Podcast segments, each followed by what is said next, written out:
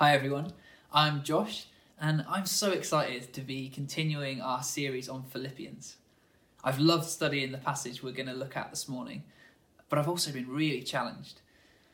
I want to let the Word of God do the talking this morning, and so we're going to start by reading through this passage as a whole before we break it up into three sections. Today's passage is Philippians 3, verses 1 to 14. If you've got a Bible handy, why don't you grab it? I'd really like us to read this for ourselves this morning. So, Philippians 3. Further, my brothers and sisters, rejoice in the Lord. It is no trouble for me to write the same things to you again, and it is a safeguard for you. Watch out for those dogs, those evildoers, those mutilators of the flesh, for it is we who are the circumcision, we who serve God by His Spirit, who boast in Christ Jesus, and who put no confidence in the flesh though I myself have reasons for such confidence. If someone thinks they have reasons to put confidence in the flesh, I have more. Circumcised on the eighth day, of the people of Israel, of the tribe of Benjamin, a Hebrew of Hebrews, in regard to the law, a Pharisee. As for zeal, persecuting the church. As for righteousness based on the law, faultless. But whatever were gains to me, I now consider loss for the sake of Christ. What is more, I consider everything a loss because of the surpassing worth of knowing Christ Jesus my Lord, for whose sake I've lost all things. I consider them garbage that I may gain Christ and be found in him, not having a righteousness of my own that comes from the law, but that which is through faith in Christ, the righteousness that comes from God on the basis of faith. I want to know Christ. Yes, to know the power of his resurrection and participation in his sufferings becoming like him in his death, and so somehow attaining to the resurrection from the dead. Not that I've already obtained all this, or have already arrived at my goal, but I press on to take hold for that which Christ took hold of me. Brothers and sisters, I do not consider myself yet to have taken hold of it, but one thing I do. Forgetting what is behind and straining towards what is ahead, I press on toward the goal to win the prize for which God has called me heavenward in Christ Jesus. This passage is awesome. So, as I said, we're going to keep things really simple this morning. We're going to split this into three sections and see what Paul is saying to the Philippian church and what this means for us today. So, Paul starts the passage with a reminder that the Philippians are to rejoice in the Lord. And he says that he doesn't mind saying the same things to them again because it's to protect them. I think this should be a clue to us that what Paul's about to say is clearly important enough to be said more than once. But man, the mood changes quickly, doesn't it? Paul's not messing about. Straight in, he says, Watch out for those dogs, those evildoers, those mutilators of the flesh. As you probably could imagine, calling someone a dog in the first century was a pretty serious insult. So, what was, what was Paul so angry about? Who are these dogs and what have they been doing? Well, Paul's talking about a group of people who were introducing different teaching into the church. They were trying to say that unless you're circumcised, you couldn't be saved. For Paul, this is like a red rag to a bull. What they're basically doing was putting a plus sign after Jesus, as if he wasn't enough for their salvation. They were adding in their ceremonies and their personal effort to follow the law. Paul knew that this teaching was taking away from the value that Jesus should have in their hearts. But not only that, it was threatening their understanding of salvation itself. This wasn't new for Paul. Wherever he had travelled and set up churches, the Jewish leaders, time and time again, had tried to undermine what he was saying by trying to get people added into the Jewish faith. Circumcision was a symbol of this, and so he wanted to push back hard. He describes them as mutilators of the flesh. And just in case they haven't got the message, he then tells them that it's people who boast in Jesus alone who are the true circumcision. The covenant of circumcision was given to Abraham to confirm the covenant promises of God. And Paul is saying that only people who put their faith in Jesus alone will receive his promises. It can't be earned by any form of religion, no matter how well they keep the requirements of the law. There's only one who they should be boasting in, and that is Jesus. He describes anything else that we boast in as flesh. I found this really interesting because I don't know about you, but when I see the term the flesh in the Bible, I usually think about the obvious sinful things, the things I should obviously be avoiding deceitfulness, sexual immorality, greed. But in this passage, Paul is showing us that whatever we do outside of God's grace is the flesh, whether we're stuck in obvious sin or if we think we're doing pretty well. We are all flesh. Alec Motyer writes, It is not only man at his worst, but also man at his best who is flesh, and therefore not yet acceptable before God. This statement is both sobering and incredibly freeing all at the same time. No matter how hard we try, we will never be acceptable before God. But this is the good news of the gospel. Boasting in Jesus alone means knowing our salvation is through faith in Him alone, and our satisfaction is in Him alone. I'm really thankful that I've grown up in a church which preaches Jesus Christ as the only means of salvation. I believe for many of us, we are secure in the knowledge that Jesus is all we need to have our sins forgiven, to be justified, and to have life in heaven. But I don't think this means we can sit back and relax here. I'm certainly speaking to myself here too. We may well know and believe that we're justified by faith alone, but sometimes I think we can live like after that initial justification, we need to put a plus sign after Christ to be acceptable to Him or maybe to those around us. I think it's a little bit like this. Imagine that you're invited to an event. This isn't any old event, it's a royal event at the palace. You go to the event, there's red carpet, paparazzi, celebs, the works. It's a banquet, and as you sit at your table, you're thinking to yourself, why am I here? I've done nothing to deserve this. The small, the small talk starts, and quickly the conversation begins to become all about what people do and why they deserve to be at the table. Some people have done charity work, others are leading professionals, there are award winners. But as you look across the table, you notice there's one person who doesn't get involved in trying to prove themselves. You're intrigued, so you ask why they're at the party. They simply look at you and say, I was invited. You're thinking to yourself, yeah, that bit was pretty obvious, so you dig a little deeper. This time the man replies, My father invited me. You suddenly realise a prince is sitting at your table. Let's notice the difference in what the prince says. He knows he cannot boast in what he's done to earn the right to be there. He doesn't need to justify to anyone why he's at the table because he's at the banquet at his father's invitation. I think sometimes after receiving the invitation of the good news of Jesus, we then go about trying to prove ourselves worthy of it, putting confidence in what we do. But let's realize that we are, in fact, like the prince in this story. We cannot boast in anything that we have done because we have been saved by the blood of Jesus at the invitation of God the Father. Being really honest with you, I think this is something which has really challenged me. I've no doubt in my mind that my salvation is in Jesus alone. And yet sometimes I find myself striving for all the wrong reasons and putting confidence in my own ability. I love being able to serve on our worship team, leading people in worship, but part of what God has been teaching me recently has been the need to refocus on my reasons for worship, to ensure that Jesus is at the center, and to worship from a place of confidence in Him. I think we all need to keep a check on our hearts and our attitudes.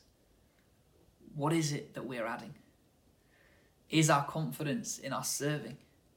Perhaps it's in our giving or a ministry that you're involved in. These are all good, they're biblical things, but we need to be constantly checking our hearts for where our motivation is coming from and what we have as supremely valuable in our hearts.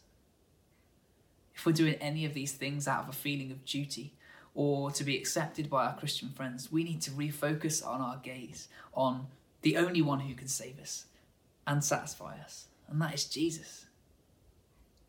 Let's move to take a look at what Paul says in verses 4 to 9. He says, If someone else thinks that they have reasons to put confidence in the flesh, I have more. Circumcised on the eighth day, of the people of Israel, of the tribe of Benjamin, a Hebrew of Hebrews. In regard to the law, a Pharisee. As for zeal, persecuting the church. As for righteousness based on the law, faultless. But whatever were gains to me, I now consider loss for the sake of Christ. I consider everything a loss because of the surpassing worth of knowing Christ Jesus my Lord, for whose sake I've lost all things. I consider them garbage that I may gain Christ and be found in him, not having a righteousness of my own that comes from the law, but that which is through faith in Christ, the righteousness that comes from God on the basis of faith. Paul has introduced this theme of confidence in the first few verses, but this is where he takes it to another level. After calling out the people who've been putting their confidence in their own efforts and their religion, he shows them that if that was a good idea, he'd have more confidence than most of them. Paul has all of these natural advantages. He was born into the law, circumcised on the eighth day. He had the national advantage of being a pure Israelite from the tribe of Benjamin. Now, this wasn't the tribe of Judah, but it was the tribe of King Saul, Israel's first king, and it was the only tribe to stay faithful to David and his successors. He then goes on to talk about his family privilege, a Hebrew of Hebrews. He was from godly, religious parents, and not only was Paul born into these earthly advantages, but he'd worked hard to gain more. A Pharisee, meaning that he was part of the strictest form of Judaism, and not just any old Pharisee, one who had righteousness from the law, which he described as blameless. Paul had worked hard to obtain such status. When he adds it all up, he realizes it gave him no confidence before God. I'd like you to imagine this with me. Paul is sat in his house, he's under arrest in Rome, and he's reflecting back on his life. He's, he's doing his accounts. Now, let's imagine that Paul's earthly advantages, his profits, were represented by money. When we see it like this, Paul had inherited a fortune. He was a Jew, circumcised on the eighth day, born from a well regarded tribe of Israel. He'd come into the world doing pretty well. And not only that, he'd worked hard to earn more money. He'd kept the law and he'd persecuted Christians with zeal. Paul was living in the flesh and he was rich. But one day on the road to Damascus, he encountered Jesus, and that changed everything. At that moment, it was as if the currency changed. Paul's pockets were full of coins, but now when he looked at them, he realized they were worth nothing. Later in this same chapter, Paul tells the Philippians that their citizenship was now in heaven. When Paul put his faith in Jesus, his citizenship changed. He became hidden in Christ with a new life in a new reality, and so the, the currency had changed. He, he realized that the old coins, they were worth nothing. So what was the exchange rate? Grace. When the exchange rate is grace, it doesn't matter how many coins you have to exchange. The payout is always the infinitely valuable gift of Jesus. By faith in Jesus, our account has been credited with his righteousness. This has nothing to do with what we've done and everything to do with what Christ has done for us. Paul understood this. He writes that he considers everything a loss because of the surpassing worth of knowing Christ. He knew that there was nothing more satisfying, nothing more fulfilling, nothing more valuable than knowing Jesus. And that meant everything else he considered a loss. But he goes further than that, doesn't he? He says that he considers it garbage. These are strong words. Paul is saying that what he once considered as a way to gain acceptance from God has now become something worse than worthless. Just as with rubbish, he wants to get rid of it if it means getting more of Christ. Let's go back to our picture of Paul, stood on the Damascus road. His pockets are full of coins and he looks at them and he sees that they have no value in this new grace given reality, but it's worse than that. The coins are heavy and burdensome. They are weighing him down and stopping him from pursuing Jesus in the way that he wants to. He's got to get rid of them so that he can follow Jesus into the freedom that he has called him into. Paul then tells the Philippians what the result of gaining Jesus is to be. He writes, To be found in him, not having a righteousness of my own that comes from the law, but that which is through faith in Christ. Let's quickly take a look at what he means by the word righteousness. It means being in the right with God, that God would see us and say, Yes, he is right, he is lacking nothing, he is holy and blameless in my sight. How many of us feel like we could say that about ourselves? This is the beauty of the gospel, the good news of Jesus. We are all sinful and unclean. This means we cannot come into the presence of a holy God. Nothing we do will make us acceptable and right with Him. And so we're destined for separation from Him for eternity. And yet God has made a way for us to be reconciled to Himself. He sent His Son, a man, to bear our guilt and our sin. He lived a perfect life and died an excruciating death on the cross. His blood was poured out for, for the forgiveness of our sins, and on the third day he rose again defeating death and making a way for us to have eternal life with Him. The Bible tells us that we were dead in our sins. This means that we could do nothing to save ourselves. But we were called before the creation of the world, and as we put our faith in Jesus, turning from our old way of living, we are made alive in Christ. We're given a new life, hidden in Christ, meaning we've been given His righteousness, not by anything that we've done, but by faith in Him alone being honest, I think ah, I've all too often lost the gravity of what this means. Let's stop to consider this for a minute.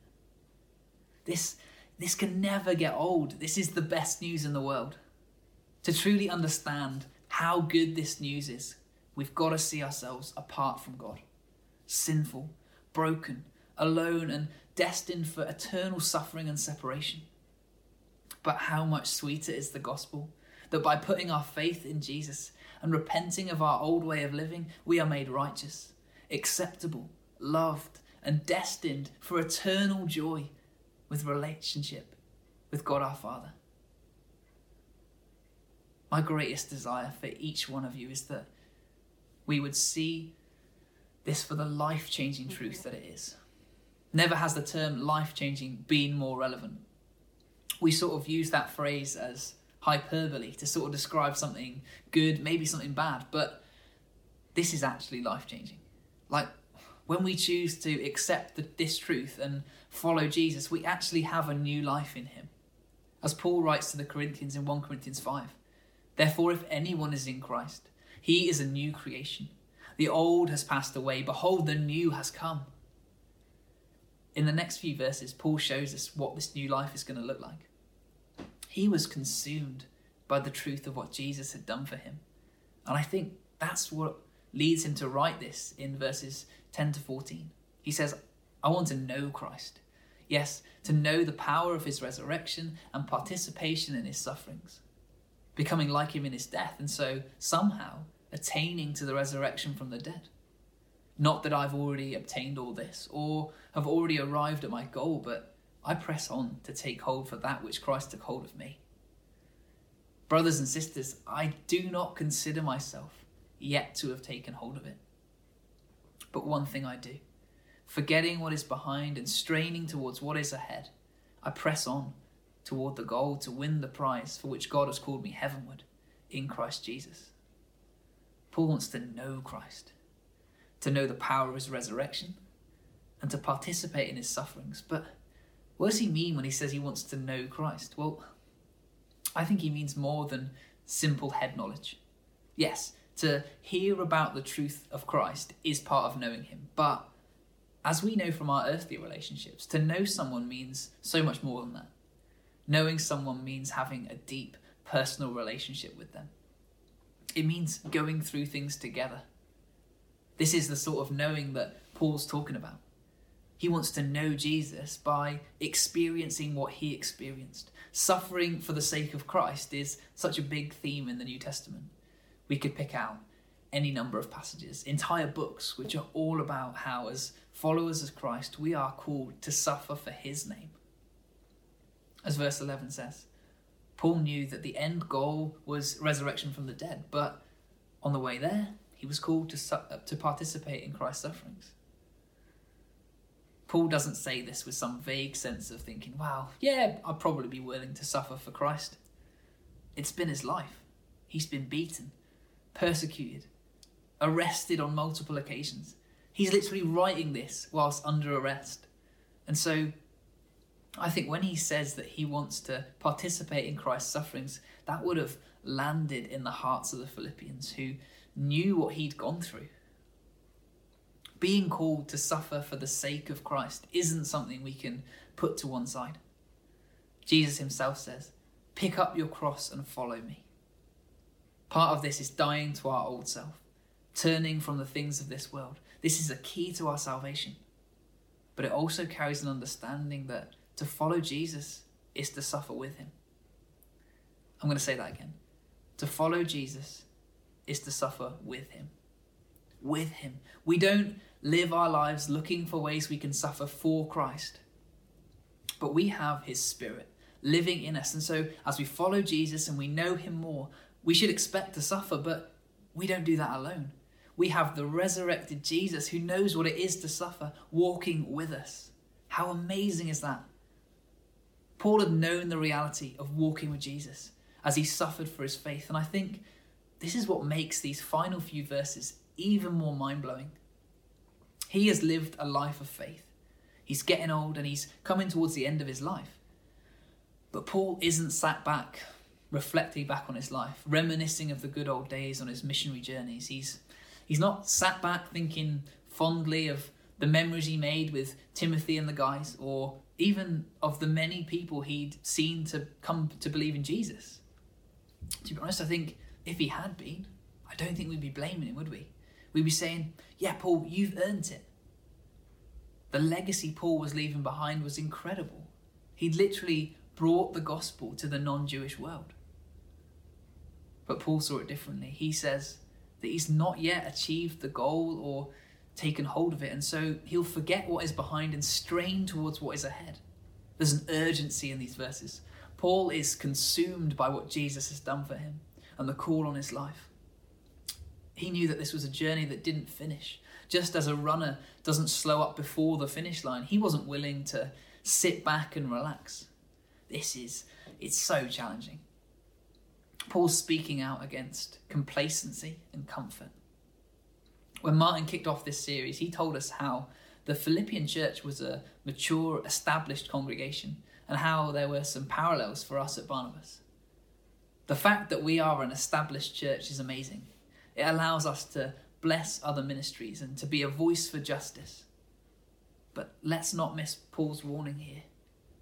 As individuals and together, we need to keep looking at our lives to see where we've become complacent or too comfortable. The good news of the gospel is too good to keep to ourselves. We are carrying a message which could change the eternal destiny of the people we know. I want to be brutally honest with you. This is something I've got really wrong. I've been afraid of what people will think of me, scared they won't want to know. I've asked God to make me desperate to tell people. And I'm not sitting here telling you that I've got all this sorted, because I really haven't. But God, by His grace, is gently doing something in me. As I seek to know Christ more, I'm becoming more hungry for others to know Him too. I want to end this morning by leaving you with just three questions. I really want us to be proactive this morning, and so in a second, press pause and go and grab something to write on. If you're anything like me, you will not remember these questions, but I want us to be praying and asking the Holy Spirit to prompt each of us this week about these three things. So, Question number one What are you boasting in? One of my favourite verses in the Bible is John 3:30. This is John the Baptist talking about Jesus and he says, "He must become greater, I must become less." I think this resonates with me because I so want that to be the slogan for my life. But so many times I find myself thinking or acting in a way which is much more like, he must become greater, and well, I'd like to be seen to be doing pretty well too. What we see in the passage in Philippians, Paul is Paul's desire to see Jesus glorified above everything else. For Paul, boasting in Christ meant putting no confidence in anything other than Jesus alone. He knew that no amount of effort or religion could save him, and so he put no confidence in anything that he'd achieved, and he laid it all on Jesus. So let's be checking our hearts. Is our confidence in Christ alone? Question number two What do you value most? In verse 8 of today's passage, Paul's talking about the surpassing worth of Christ. As we heard from Terry a few weeks ago, this theme of what matters most is something which runs throughout the book of Philippians. Paul is desperate for the Philippians to know the value of Jesus, for them as individuals and as a church. In Jesus, we have the most incredible treasure imaginable. His love is all consuming, and He's made a way for us to be righteous in the Father's eyes. In Matthew 13, Jesus, Jesus tells us the parable of the treasure and the pearl. He tells the crowds that the kingdom of God is a treasure that you would sell all that you had to buy. The gospel is a treasure worth everything that we have our security, our comfort, our money, or our time. To repent and lay these things at Jesus' feet is what it means for Jesus to be the Lord of our lives and the King of our hearts. I don't know about you, but I want to live for that. Willing to put anything down, whatever the cost, if it means lifting Jesus higher. And that brings us to the third question for today. What areas have you become comfortable or complacent? What really struck me when I was thinking about Paul's urgency was how much he had already achieved. And yet, he wasn't willing to sit back and take his foot off the gas. I want to encourage you that if you're a Christian, whatever age or stage of life you're at, God has a purpose for you. He has called you by name and equipped you with His Spirit to move powerfully through you. Let's not look back at what we've achieved or settle for what's comfortable and easy. Let's refocus ourselves on how amazing Jesus is. I could tell you over and over again to become urgent for the spreading of the gospel or that you should become uncomfortable for Christ. But that's missing the point.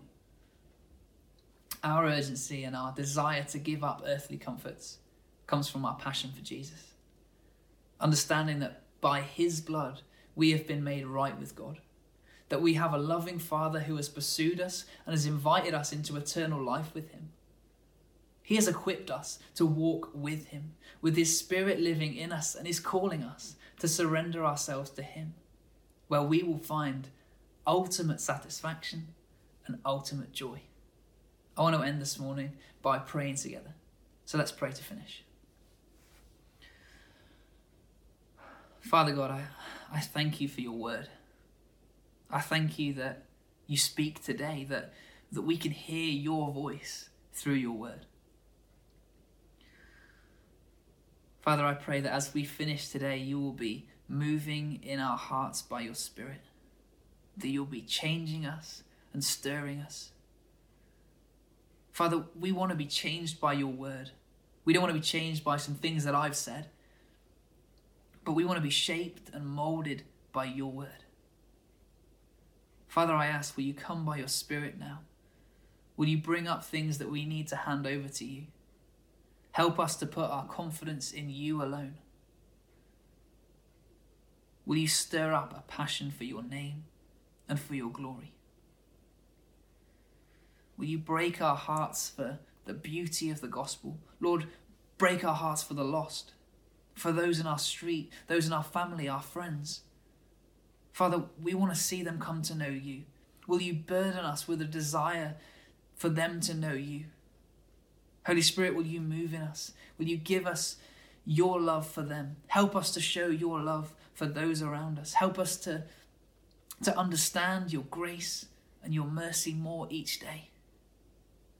Lord, let our hearts overflow with a passion for you. In Jesus' name, Amen.